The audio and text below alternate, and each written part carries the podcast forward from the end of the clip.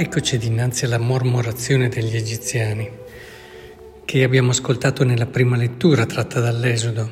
Fossimo morti per mano del Signore nella terra d'Egitto, quando eravamo seduti presso la pentola della carne, mangiando pane a sazietà. Invece ci avete fatto uscire in questo deserto per far morire di fame tutta questa moltitudine.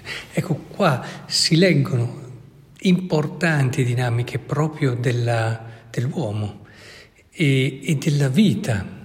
È importante che non ce le facciamo sfuggire. E quando una persona intraprende una sfida, una sfida, quindi desidera no, raggiungere qualcosa di bello e di grande, in questo caso la libertà, è chiaro che il raggiungere l'obiettivo comporta delle rinunce, comporta della fatica, dell'impegno, comporta a volte anche delle sconfitte eh, perché non si arriva subito e, e allora si impara così a rialzarsi e si impara a comprendere che eh, non si è soli e questo punto lo vedremo dopo.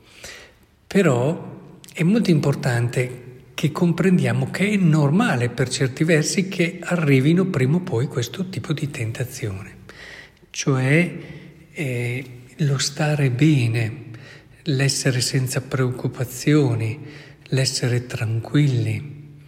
Guardate, nella vita chi ha questo obiettivo difficilmente realizzerà obiettivi importanti e grandi. Questo non confondetelo eh, col fatto che eh, bisogna essere piccoli, semplici e godere delle piccole cose. Questo c'è tutto, ma per arrivare anche qui occorre fare un percorso, occorre fare un lavoro personale, perché qui si sta parlando di libertà. Se per il popolo era la libertà anche fisica da, del, da un'oppressione terribile, per noi è forse ancora più impegnativo perché la libertà interiore ha molti più ostacoli per essere raggiunta e se non ci mettiamo in gioco Pensate, una delle caratteristiche più belle dell'uomo, la libertà, non la raggiungiamo. È chiaro che la libertà è un po' come la verità, ci accorgiamo che non abbiamo mai finito no? di ricercarla, però è lì che, proprio perché nella libertà risiede la possibilità di amare, la possibilità di essere in un rapporto corretto con se stessi e quindi anche con gli altri e soprattutto con Dio. Il cammino della libertà è un cammino che va intrapreso assolutamente e non dobbiamo aver paura di tutto quello che questo cammino comporterà.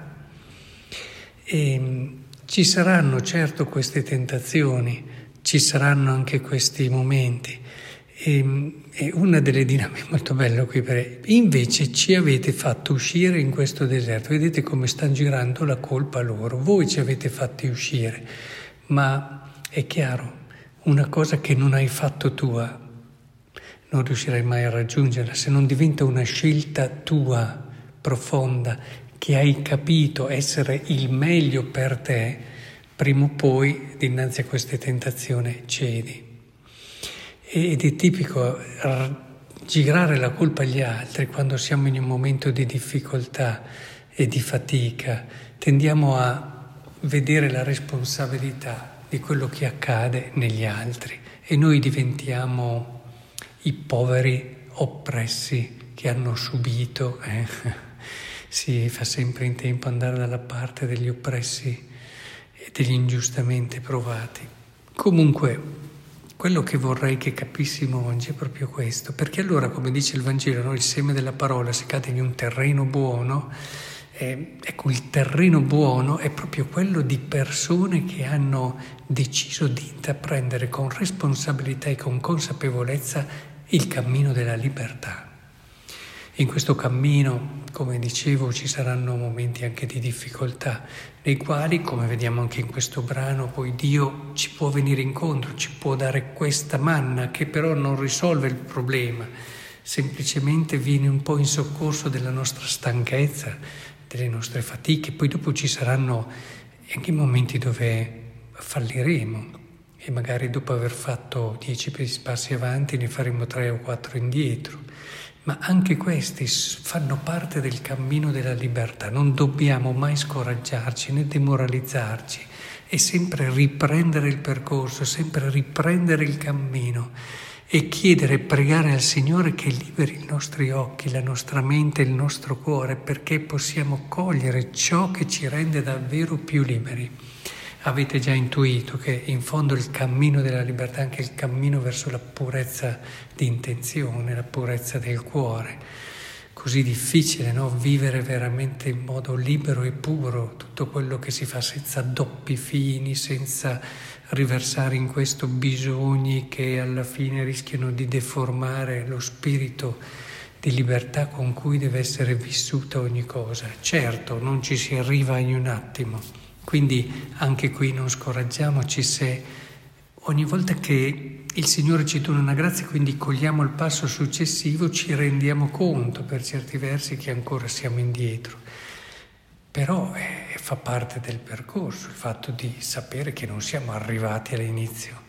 E anche questo che un, ha un suo fascino, perché è una sfida che continua, che si rinnova e che ogni giorno ci dà opportunità nuove di scoprire il mistero bello e grande della vita e, del, e della, anche della nostra esistenza, del nostro mistero.